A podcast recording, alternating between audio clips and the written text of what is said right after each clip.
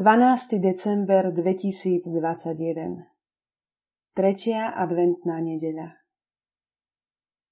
Čítanie z knihy proroka Sofoniáša Jasaj, dcéra Sionská, plesaj Izrael. Raduj sa a veseľ z plného srdca, dcéra Jeruzalemská. Pán zrušil tvoj rozsudok, odvrátil tvojich nepriateľov. Kráľ Izraela, pán, je s tebou. Neboj sa nejakého zla. V onen deň povedia Jeruzalemu, neboj sa Sion, nech ti ruky nechabnú. Pán, tvoj Boh je s tebou, on je mocný, on ťa zachráni. Teší sa a plesá nad tebou, obnovuje k tebe svoju lásku. Plesá nad tebou a jasa, ako v deň zhromaždenia. Počuli sme Božie slovo. Plesajme a jasajme, lebo uprostred nás je Svetý Boh. Hľa, Boh je moja spása, dúfam a nebojím sa, lebo moja sila a chvála je Pán.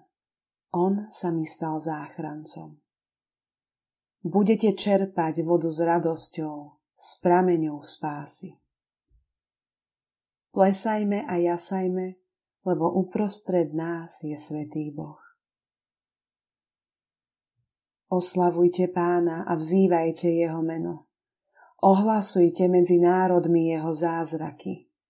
Pamätajte, že jeho meno je vznešené. Plesajme a jasajme, lebo uprostred nás je Svetý Boh. Spievajte pánovi, lebo urobil veľké veci. Nech je to známe po celej zemi. Plesaj a jasaj, obyvateľka Siona, lebo veľký uprostred teba je Svetý Izraela. Plesajme a jasajme, lebo uprostred nás je Svetý Boh. Čítanie z listu svätého apoštola Pavla Filipanom Bratia, ustavične sa radujte v pánovi. Opakujem, radujte sa. Vaša miernosť nech je známa všetkým ľuďom. Pán je blízko.